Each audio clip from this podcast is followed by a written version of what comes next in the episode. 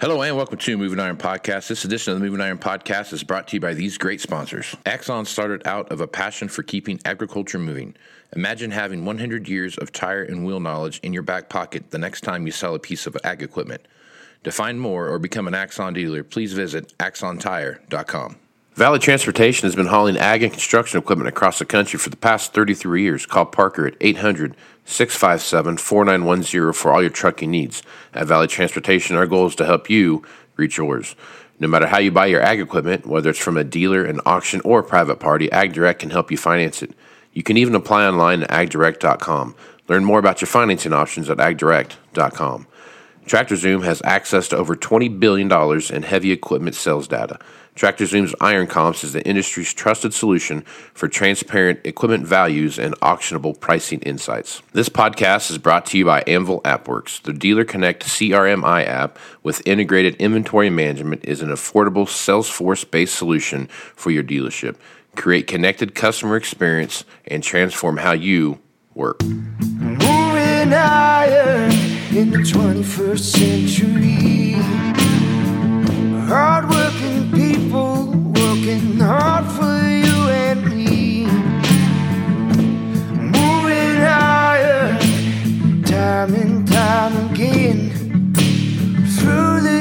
Years, you'll find us here. Moving higher. Hello and welcome to Moving Iron Podcast number 296. This edition of Moving Iron Podcast is brought to you by Randall Reilly, and I have Prescott Shibles. I said that right, right? That's right. All right, right on. And Prescott is the general manager of the asset intelligence divisions of Randall Reilly, and he has been uh, he's nice enough to come on to talk about what's happening there. Randall Reilly creates better relationships, better insights, and better results with their products. And I have uh, worked with Prescott here in the past. I'm on a dealer advisory board with him and, and some other stuff, and uh, we have some pretty good conversations more together. So, Prescott, thanks for being on the podcast, man. Thanks for having me, Casey. Appreciate it very much. Uh, really enjoy the community that you built here, and uh, love love talking dealer shop. So I'm Yep, excited to get into it. And uh, uh, I always love your take on data. You've always got a really really um, amazing way of looking at things, and uh, I learn a lot every time we talk. Well, I appreciate that, man. So, so let's jump into it, man. It's, an, it's a weird time right now, especially when you're trying to use a crystal ball to figure out what's going on. And, uh, You know, half the time it's so cloudy you can't use it anyway. And right now, I think it's a black gelatinous mud that you definitely can't see what's going on in the marketplace. So we've got delays out there and what that looks like. We've got, you know, price increases. We've got canceled orders. We've got delayed orders. You know, we're looking at new orders showing up nine months to a year out, even further, and depending on what it is and, the manufacturing, those kind of things. So, I guess Prescott, when you guys are looking at the EDA data that comes through with that stuff, let's start with that first. Let's, let's talk about EDA data for a minute. So, when you're looking at EDA data right now, and the amount of stuff that's getting booked outside of someone's normal role, you know, trade cycle and those kind of things. That's one thing great about EDA data is it's very easy to have that conversation with a customer. It's like looks like every three years you're trading your equipment, every five years you're trading equipment, and you can start targeting those things. Well, right now, if there were you know two or three or four years was their normal trade cycle, it might be out five or six years now just because of the way things have landed and those kind of things and the skew that you see there how you having that conversation with with your customers and and how how much has that affected the data that you see out there right now Yeah, uh, I mean, I think a couple of key things. One, um, seeing different patterns for different kinds of buyers.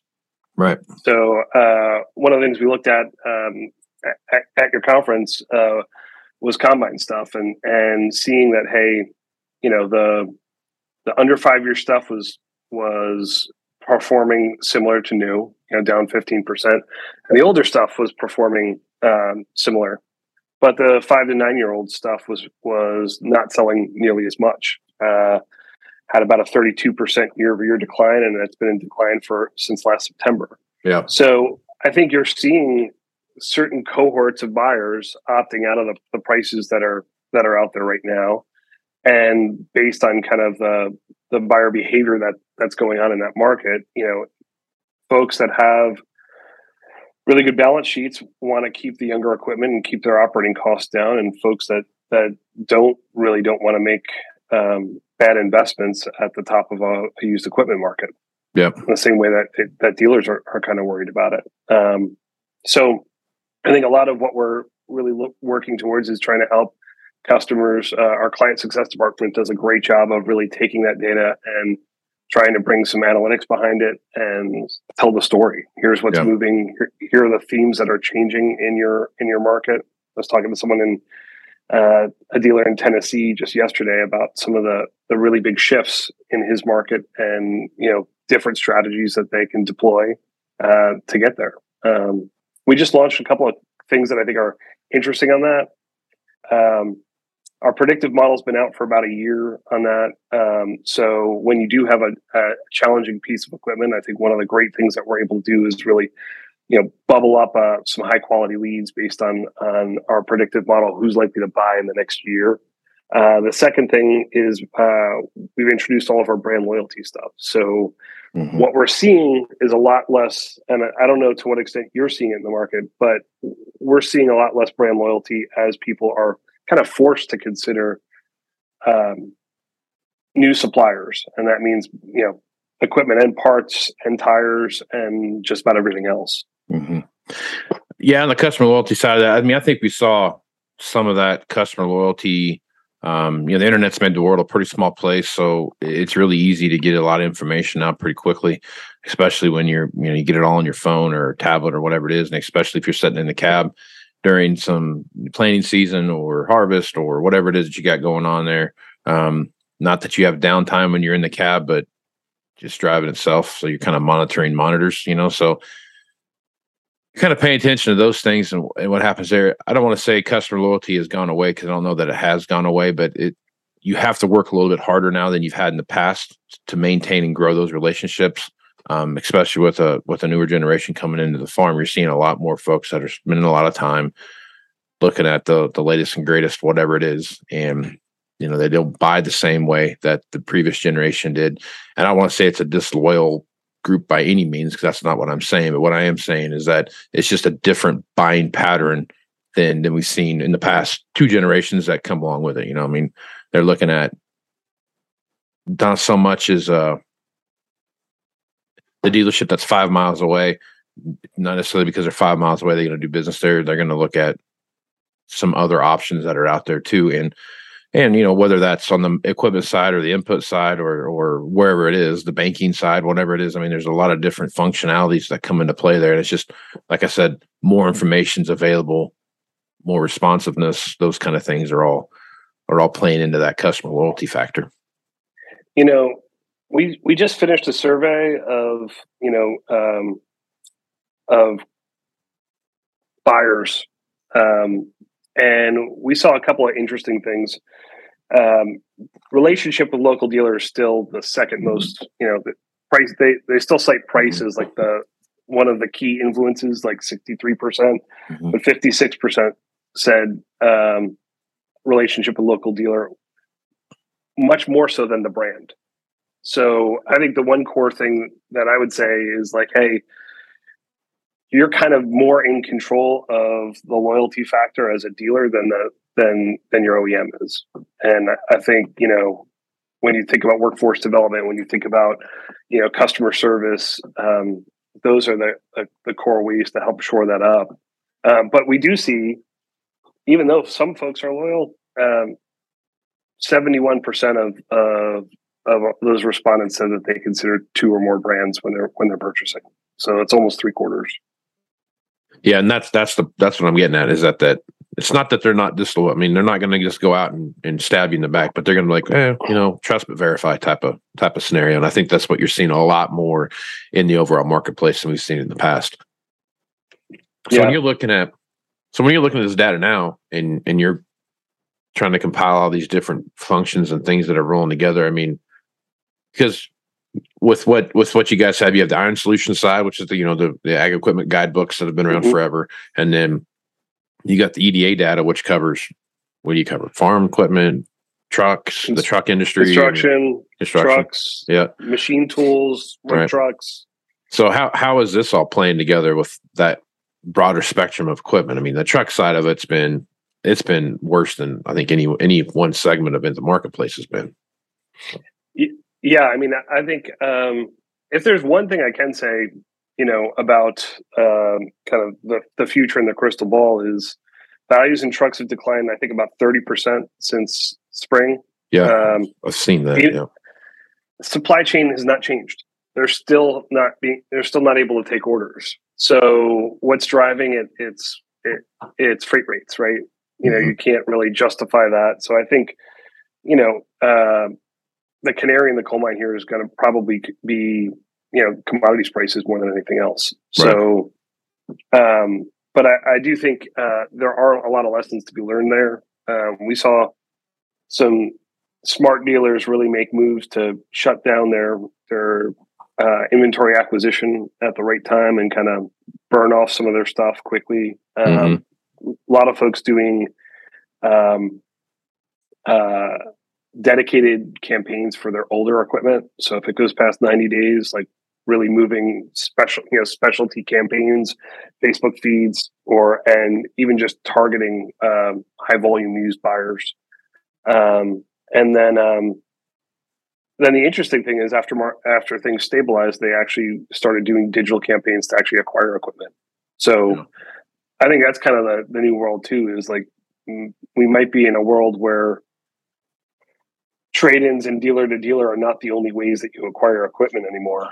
Right. Uh, you may need to start thinking about diversifying your tactics on that side of things. Yeah, that's a. Uh, I've had that conversation a lot, and some people listen to me. Some people are asking questions about it, and other people are. If there's any one thing I'll say about the farm equipment industry is that the customers are are not um, afraid to afraid of change as much as people think they are, um, because they're looking to be as profitable as they can be, right? In a mm-hmm. marketplace mm-hmm. where you control nothing that goes into your business, right? You don't control inputs, you don't control commodity yeah. prices, you don't control the weather. There's nothing that you can control, right? All you can control is when you plant it and when you harvest it. That's it. You don't control anything else. You don't control how much water comes out of the sky. You don't control anything, right? So, in most industries, there are there's some level of control as to what you can, and you know, some of your input costs, some of your labor costs, all these different things that come into play. You can control those things, but you don't control that stuff on on the farming side. And I think that looking at you know what we see happening from a technology perspective, what we see happening from you know a finance perspective, what we see happen from all these different things, every one of these customers are looking at a way to make things better at varying levels of change, right? Now, I mean, some people are, hey, you know what? I'm going to go out and change things just for the sake of changing things. And some are like, yeah, I mean, we've been doing it the same way for a long time and it's worked. We make, we make little tweaks here and there, but for the most part, we do it this way type of thing. And, you know, looking and having these conversations and talking to customers out there using the data that you see.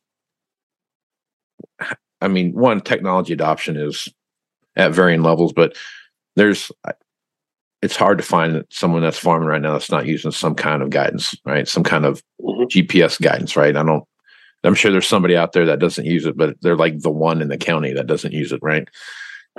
You know, so I mean, if if you if you look if you're looking at the overall perspective and, and what that looks like, how are you looking at technology and the things that are coming down the pike now, and how are you how are you valuing that from from a guidebook perspective? I mean, how are you how are you taking that technology and, and really using it to show that hey, you know what, this machine is worth X without and X with Y? Because some of that technology, the machine's kind of worthless without it.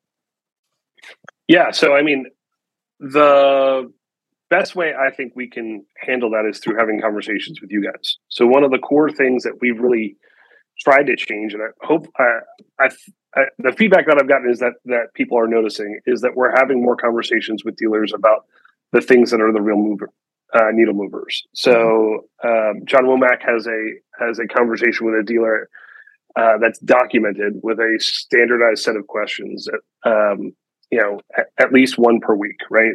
And uh, he has a lot more conversations than that with dealers, but we're asking the same questions to make sure that we're getting and identifying the themes that that are coming out of it. Um, so identifying the the needle movers on options on technology on any of those core elements are are crucial and critical.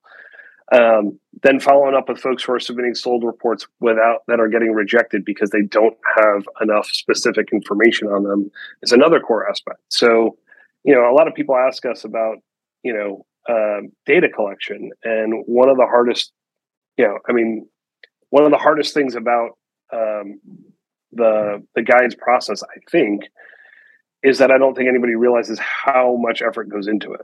So there's a tremendous amount of scrutiny on each and every sold report, and we throw away a fair amount of them if they if they are incomplete.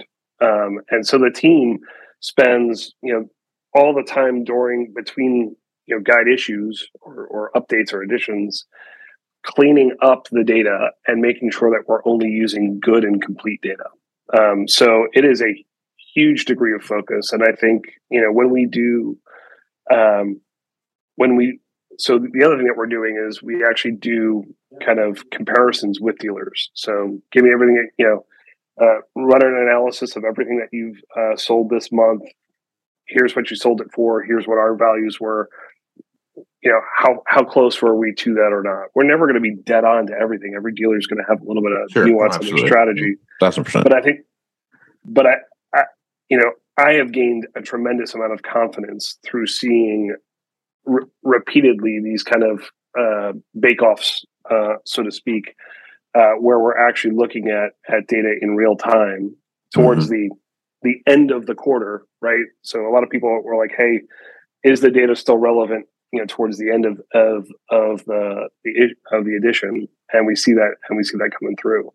Um, the other thing is on on the uh, on the EDA side of things, we're we're taking that input and starting to uh, bring that back into uh, EDA as well. So certain things on or making some changes on um, uh, what we're tracking in EDA, less relevant here, but in the construction space, there's a lot of uh, electrification. Right. Um, so fuel type is is something that we're pulling in uh, uh, on that side, and we're looking at a couple of other options based on the feedback that we're we're getting as well. So yeah. the goal is you know back and forth between the two. What are the what are the real move, move needle movers that we need to be tracking from a, a behavior standpoint. Yeah. So that that's I'm glad you brought that up because it's something that I haven't been paying attention to as much as I should have. Um, it's always kind of back in my mind, but the electrification of equipment. I mean, we're starting to see that came out about five years ago, three years ago. We really started seeing some some people playing in that space, and they were you know going to make a 25 horsepower tractor, 40 horsepower tractor type of thing. Um, and now you're starting to see some of the, the, the bigger manufacturers start to get into that electrification state. And a lot of that stuff is, you know, lawnmowers and gators and, you know, side by side, those kind of things. You're starting to see those kind of creep in there. I think we're still quite a ways from battery technology being able to perform a, a 600 horsepower style tractor, uh, longevity wise. I mean, we have that technology to, to do all that, but it's just, you know, how long can you make the battery last type of thing. I guess when you're when you're looking at, at that that spectrum of things, I mean, is there enough data out there to show you that hey, this is this is going to happen in the next five to seven years that we're going to see a, a very strong um, battery operated fleet, or do you do you think that's still quite a ways away? Well, I I, I think it's probably more than just you know electric, uh, mm-hmm. especially in um, especially in the ag market. I mean, what you know, you don't want to end up having a a diesel generator charging your charging your tractor. It kind of defeats the purpose, but, right? Um, I do think you know what you're seeing is on the construction side where there there is urban environments, there sure. is charging stations and opportunities. The technology is is being developed to be able to uh, be deployed for other use cases eventually. The other thing is, uh, in since we're in Randall Reilly's in trucking and and ag, we we do see some some stuff on that side of things that are pre- that are pretty interesting. Um, the renewable diesel, so not biodiesel, but like renewable diesel.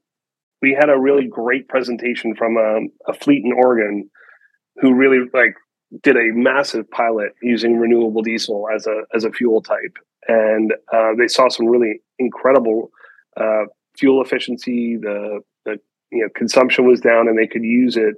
Um, I think side by side with regular diesel. Um, so that's an interesting and exciting time, and I I think that part of your your comments about identifying early adopters like that is one of a, a, core use case for EDA, like being able to see who bought something the first year it came out. Okay. Yeah. That's somebody I should really be constantly talking to about for for other new new technologies, uh, new adoptions. Um, yeah. What What do you think? Like, you know, do you see any any migration from a, a tech perspective to something that's you know less dependent upon diesel and with all the shenanigans in in the Ukraine at this point, you know, does that accelerate that at all? I think. Uh, I mean, I think any technology that someone can get a hold of that's going to be that's going to create efficiencies and and it's going to cut costs. That, that will definitely take a, a hard look at it. Um, you know, the ag industry is no different than any other industry. You got that 20% that's going to go out and be the first one to the gate, and they're always going to be on the cutting edge of whatever. And if it works, great. If it doesn't, we'll go back to the John board and figure it out. Um, a lot more. Those are also the same people that are more adverse to um, uh, their their risk adversement is way low compared to some of the other folks. You know, and they're willing to stretch out a little bit more than than some others are on those kind of those the same people that are on that that that spectrum.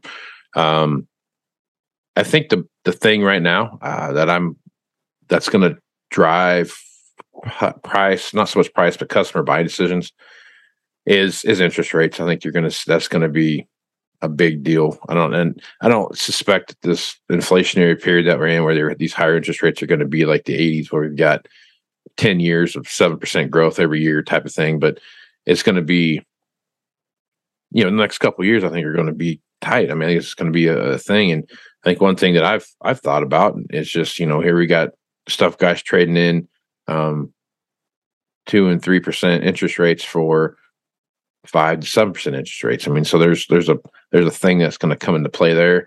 The price of equipment. You know, I've I've written a series of articles called you know the lines of delineation. I've I've written though about you know the customer buying patterns and where those are, and those lines are starting to be those lines are pretty blurred. I think ten years ago, where you could see guys jumping in and out and doing different things, um, but now they're they're pretty solid, just because of the the customer that's that's up in that bucket. Maybe um, you know they've grown the farm to a certain level because they've been uh, you know one guy and a hired man type of deal, and they've they haven't expanded anything, and they're and they're looking at retirement and those kind of things, and no one's coming back. So the idea of of growing their operation, there was not that motivation to do that type of thing, um, and all the headaches that come along with doing all that. So you're you're starting to see these these folks that are you know you get your new buyer, you got your your one year old buyers, your your two year old buyer types, and then you know they kind of funnel into those those varying levels of, of of buying. But I think one of the big things is, and this is where I think what your your data, especially EDA data, and what you guys are doing, the, the guys, the guidebooks is. I, I think we're going to be trading more components than we are actual machines in, in the uh, in the, in the in the near future. You know, what I mean, I think you're, if you're looking at with this, um, you know, add-on technology that you can see, like in planters, you see it on sprayers, you see it on just about everything. But I really think that 2020 through 2023 or is a year that we'll look back on and saying like that was a platform that made it pretty easy for us to upgrade the technology, not necessarily the machine. And I think the manufacturers are seeing that, that their profitability is relatively the same at a low, way lower price point um, by just looking at the components of the technology, not necessarily the the entire machine itself. That's super interesting. Um, so is that something that we should be tracking? I mean, it sounds like you're saying, hey, you know, those are things that we should be adding to maybe other equipment in in the guides book itself in terms of being able to put out kind of some data around that. And the other question I would have is are are you following UCCs on that stuff or not? So yeah, I mean, a lot of the stuff. I mean, like for example, um, I've got a customer um, that that had you know the the new planner was I can't remember what it was. It was like eight hundred thousand bucks or nine hundred thousand bucks, and the to do the upgrade kit on the planner he has now was was half the price, right? So everything's new except the bar, right? So mm-hmm. the bar that the that the row unit's attached to. So at the end of the day, what what are those row units worth? What's that? What's that residual value of that of that row unit? Um, that row unit was not uh they they were I think they're ME five, so I mean they're they're they're electric electric row units, not a high speed by any means, but they're still electric row units, which is not the finger pickup, which is not the vacuum pickup. I mean, it's just it's a you know it's a different different deal, you know. So, you know, what's that residual value look like, and how, how does that work? Um, I think those residual values now are really low, and there's not that customer uptake. But in five years, when if we do the same thing again on that same deal, now you're looking at something that's five year old technology that is high speed planner technology, and you've got 54 row units, right, of this technology. Um, you know, my neighbor has got a 24 row, I got a 24 row. We go together and we buy these row units and we you know, you take your 24, I take my 24, and here we go. So what's it worth? You know, I think those are going to start that that conversation is is uh, probably two to three years away to start really seeing what that looks like. You've seen it on precision planning stuff, mm-hmm. where you've seen a lot of those row units and stuff like that show up in uh, like big iron auctions. You know, you start looking at the various and even just not just necessarily the row units, but just the components of you know, whether it's speed tubes or 2020 downforce or whatever it is that that they're doing like these different little spectrums are starting to pop up and and what's that look like and what's that residual value have it'll be interesting to watch that because you know if you take a take a sprayer right now that's you know See & Spray type technology and you got the See & Spray ultimate which is the can tell the difference between you know various plants and weeds and those kind of things versus um See & Spray i forget what it's even called but like gen 1 See & Spray now you can't just go swapping around and put some software in and boom, now you got Ultimate. You have to change some components to make that work. Mm-hmm. So what's the sum of I mean, I think the sum of those components are worth more than than the sum of the machine is.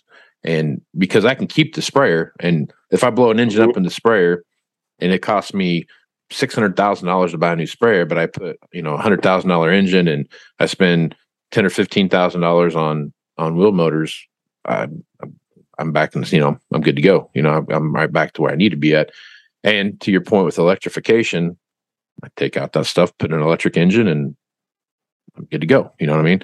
So yep. I think all those things are going to be some components of of how the overall spectrum of, of of used equipment comes into play. Because I don't, I think we're we're five to ten years away from we're going to trade machines every once in a while, and it's going to be part of the thing. But I think more updates are going to be done to the platform than to the actually just get a new machine, especially when you get to autonomy and fully cabless machines. Then you're just looking at power generation, and and that's really it at that point.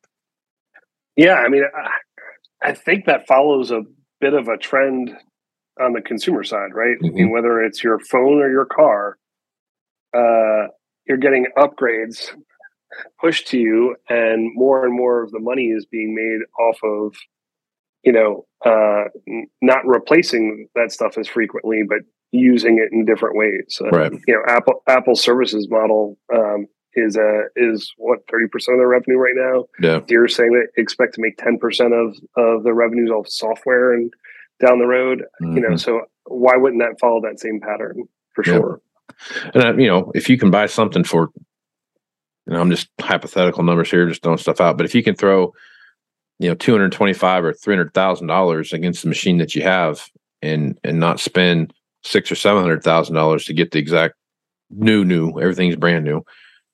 If I'm a, you know, you start like like I talked about earlier, you know, you're looking for efficiencies, you're looking for cost savings, you're looking for everything. If I can increase my efficiency and not increase my costs, that that's a win. You know what I mean? So th- those things all start coming into play it's going to get real tough to manage your business off Excel. Yeah, it, like, it like, really is. Yeah.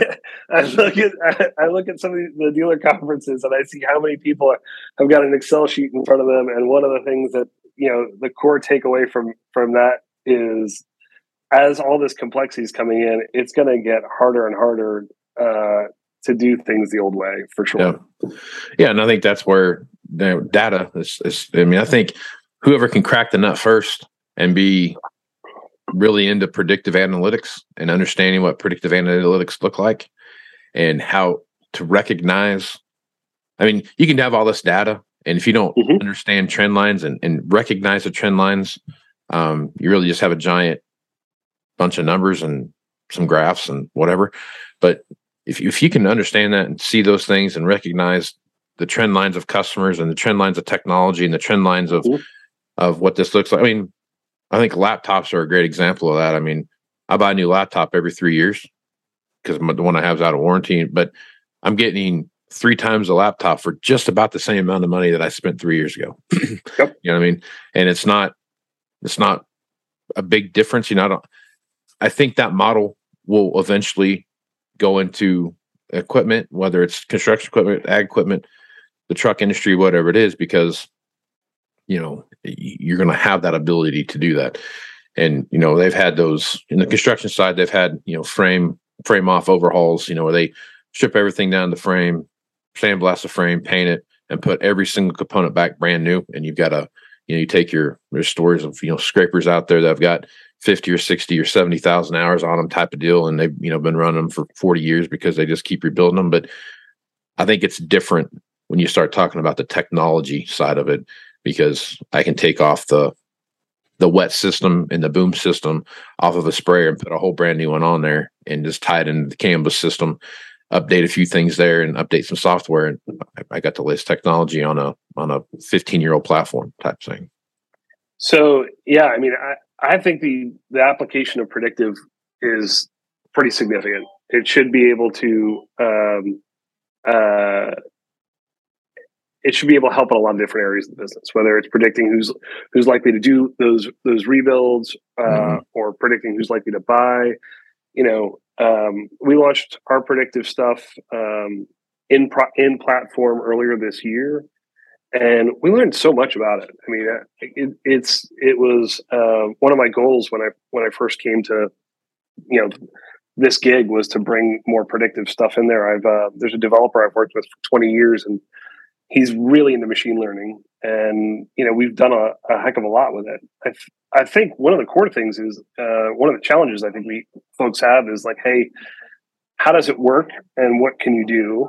Mm-hmm. Like I, I'd offer like a couple of things about like demystifying predictive for like predicting who's likely to buy. Simplest stuff, and you already touch on it, right? How recently did someone purchase? How frequently do they purchase? And mm-hmm. what what's the dollar value of of their purchases? You know, do they right are they bigger or smaller?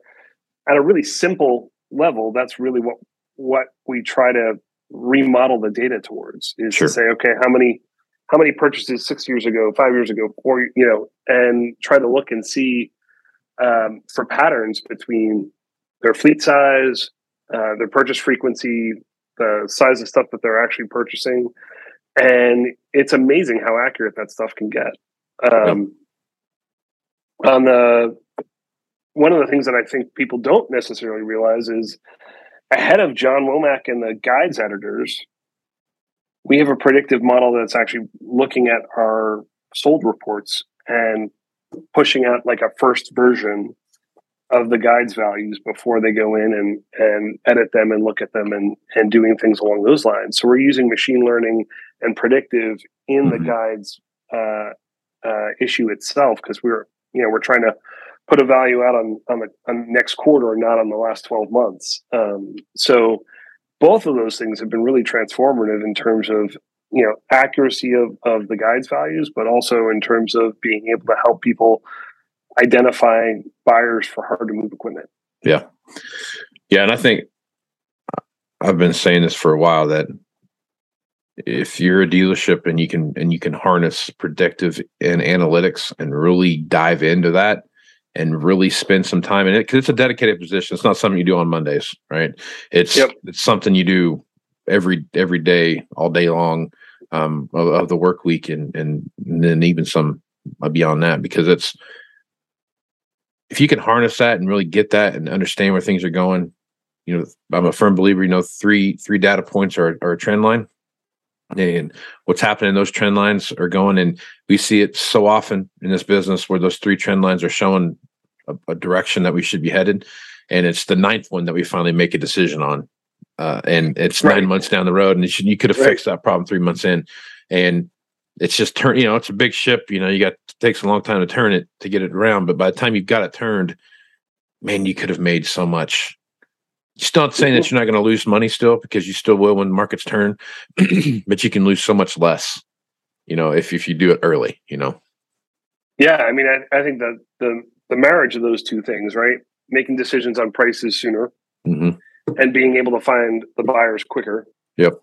Are you know are the the yin and yang of being really successful regardless of uh, where the market turns. Um, you know the EDA stuff. I think uh, top ten percent of our predictions of like our high of like high likelihood to buy is our top Mhm.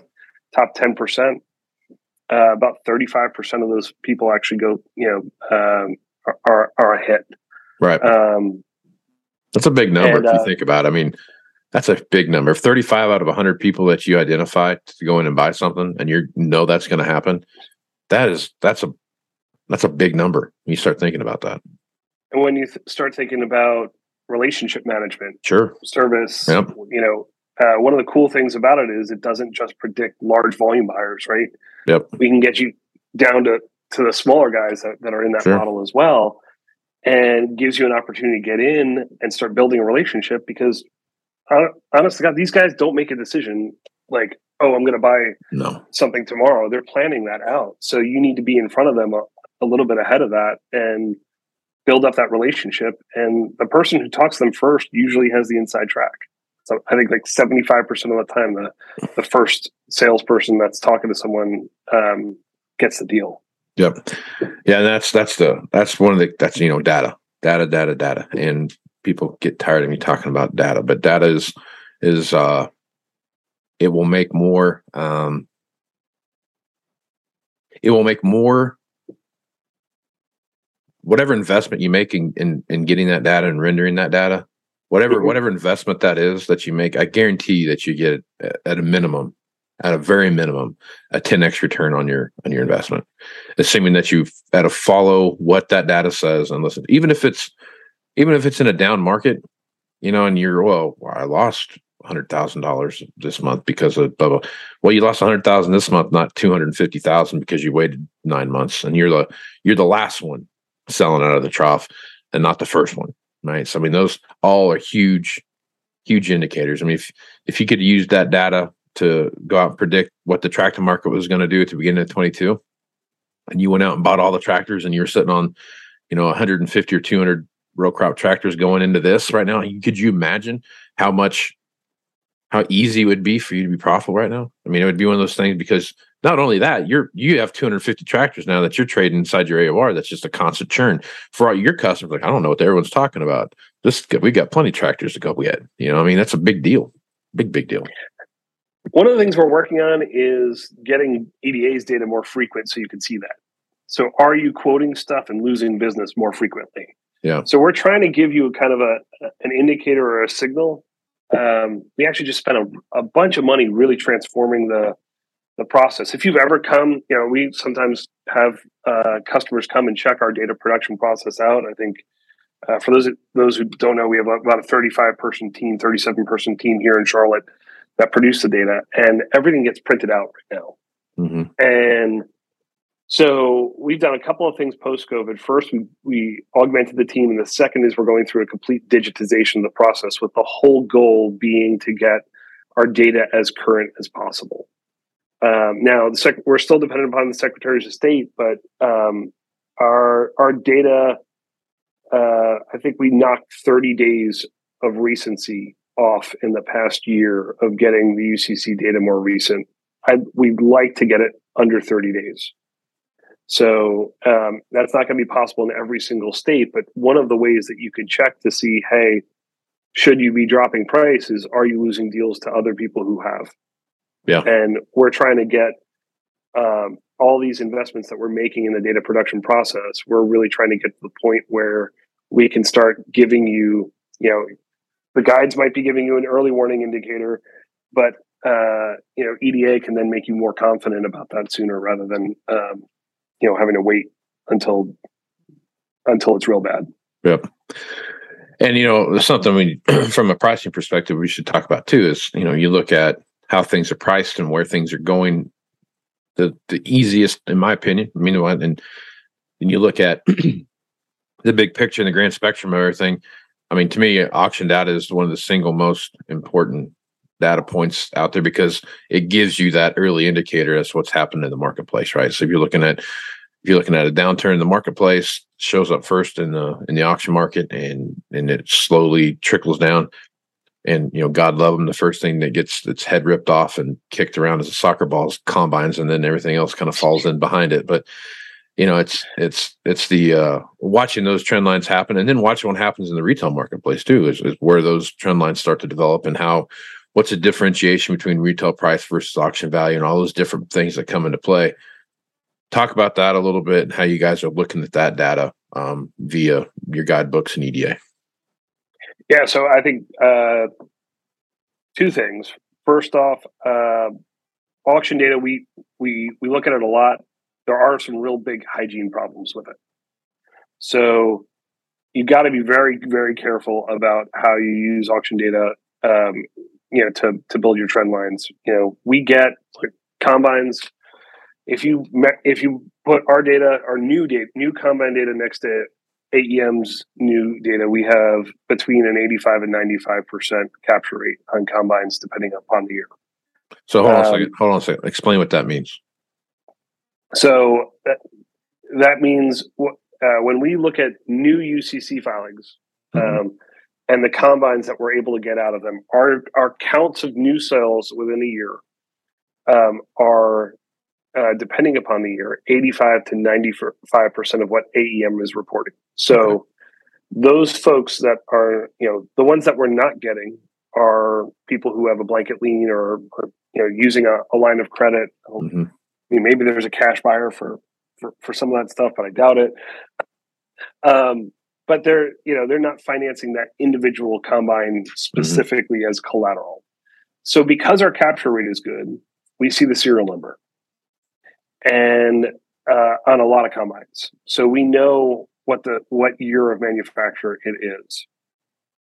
The second time we see that, about 18% of the time, that combine has gone from being, you know, X old to being X minus one uh, old or X minus two old. Um, and so sometimes uh, the year of manufacture is inaccurate at auctions. Mm-hmm. Um, and that has a really significant impact on perceived price.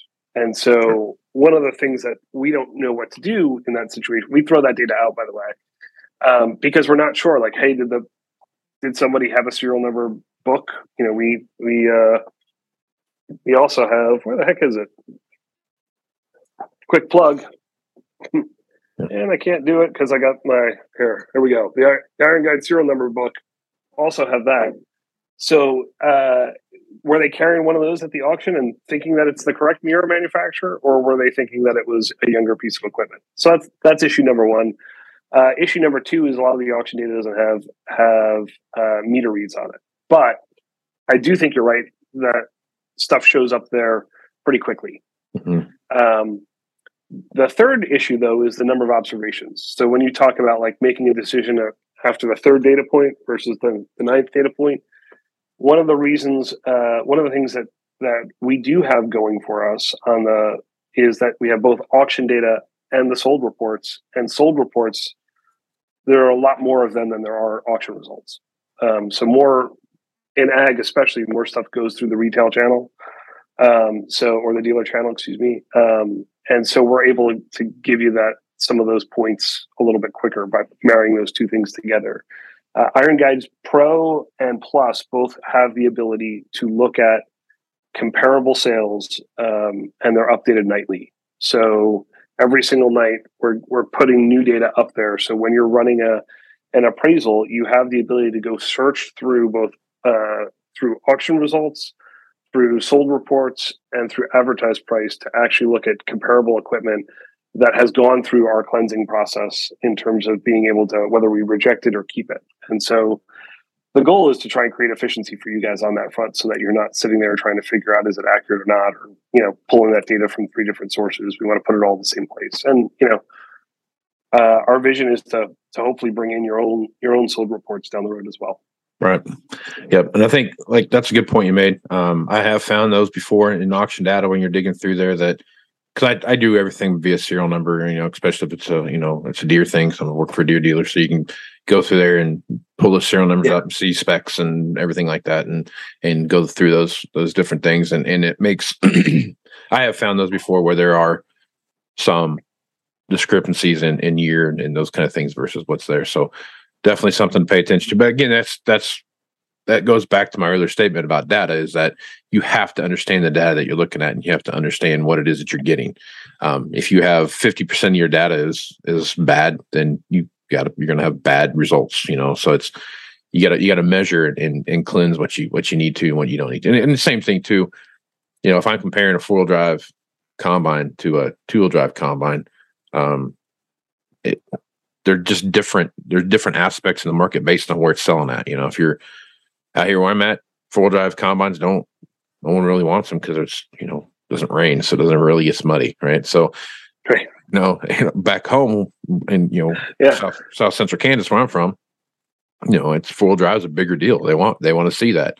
Um, you start moving into the corn, you know, true corn belt, those kind of things. You start to see more four wheel drive machines pop up where two wheel drives aren't worthless, but they're not. They don't have the same return on investment that you would see in in from when it was new right? I mean you're you're looking at the the differentiation there. So all those things come into play. So definitely uh, definitely good points there.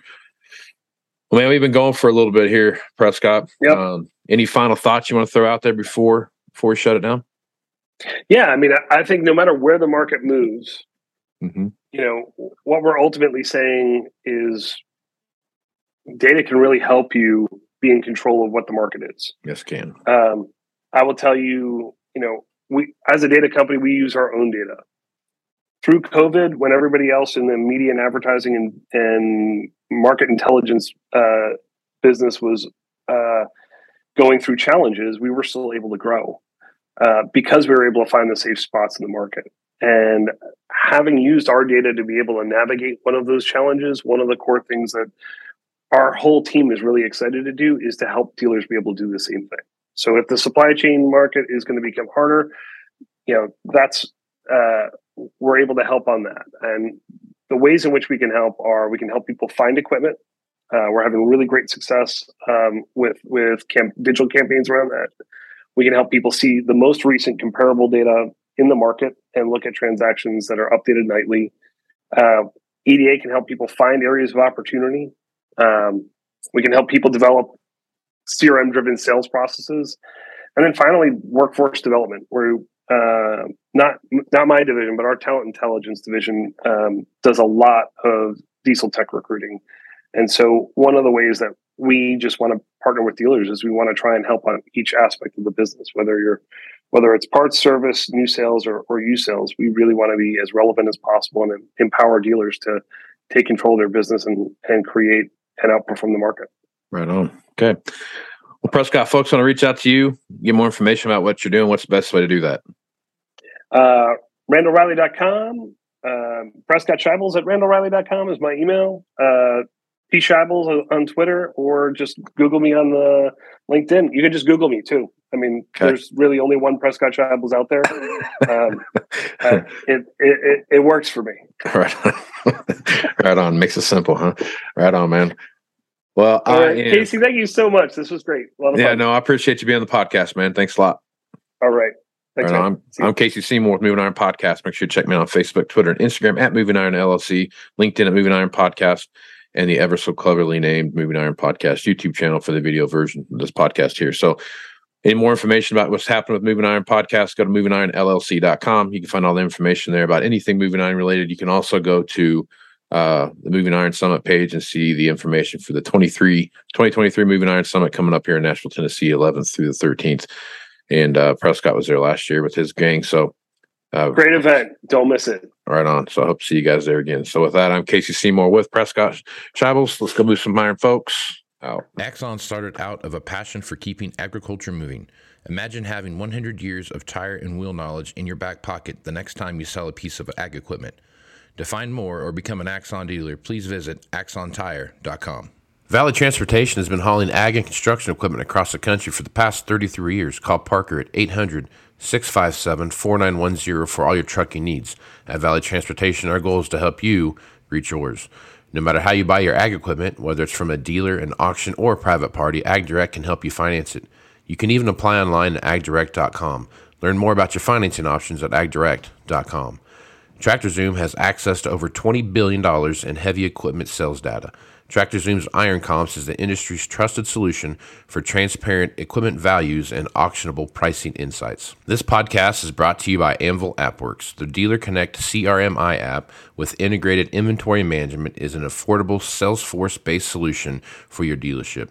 Create connected customer experience and transform how you work. Moving higher in the 21st century. Hard work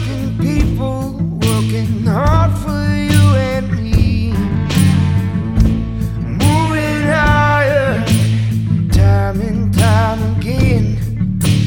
Through the years, you'll find us here, moving higher.